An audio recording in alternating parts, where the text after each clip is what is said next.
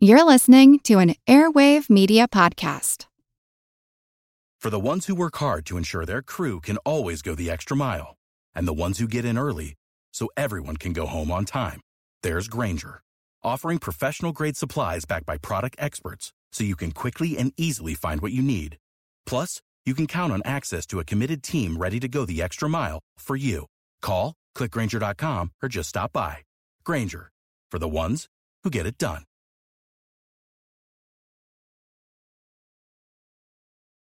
I'm Brian Buffini, host of It's a Good Life, the podcast for entrepreneurs. Over the past 25 years, I've built America's largest business coaching company.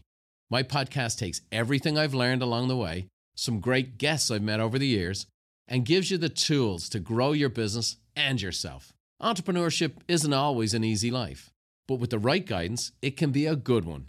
So tune in to It's a Good Life, the podcast for entrepreneurs.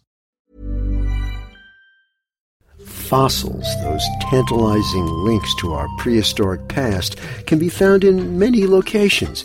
You might even be driving by a bed of fossils on your way to work. I'm Jim Metzner, and this is the Pulse of the Planet. Fossil hunting is becoming more and more difficult, especially in the east, because virtually all land is privately owned. Out west, it's a little easier. There's a lot more public land.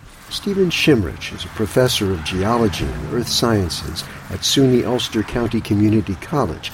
He took me on a fossil hunt near Kingston, New York, not far from the New England Thruway. You can find them anywhere that there are sedimentary rock. All you need to do is get out and start looking at that.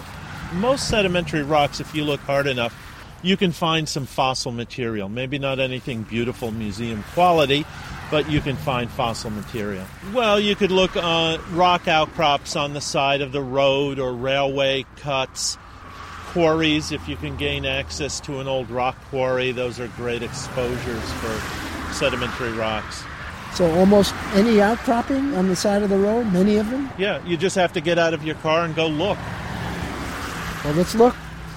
There are various layers here of, of broken up shell material. What is that?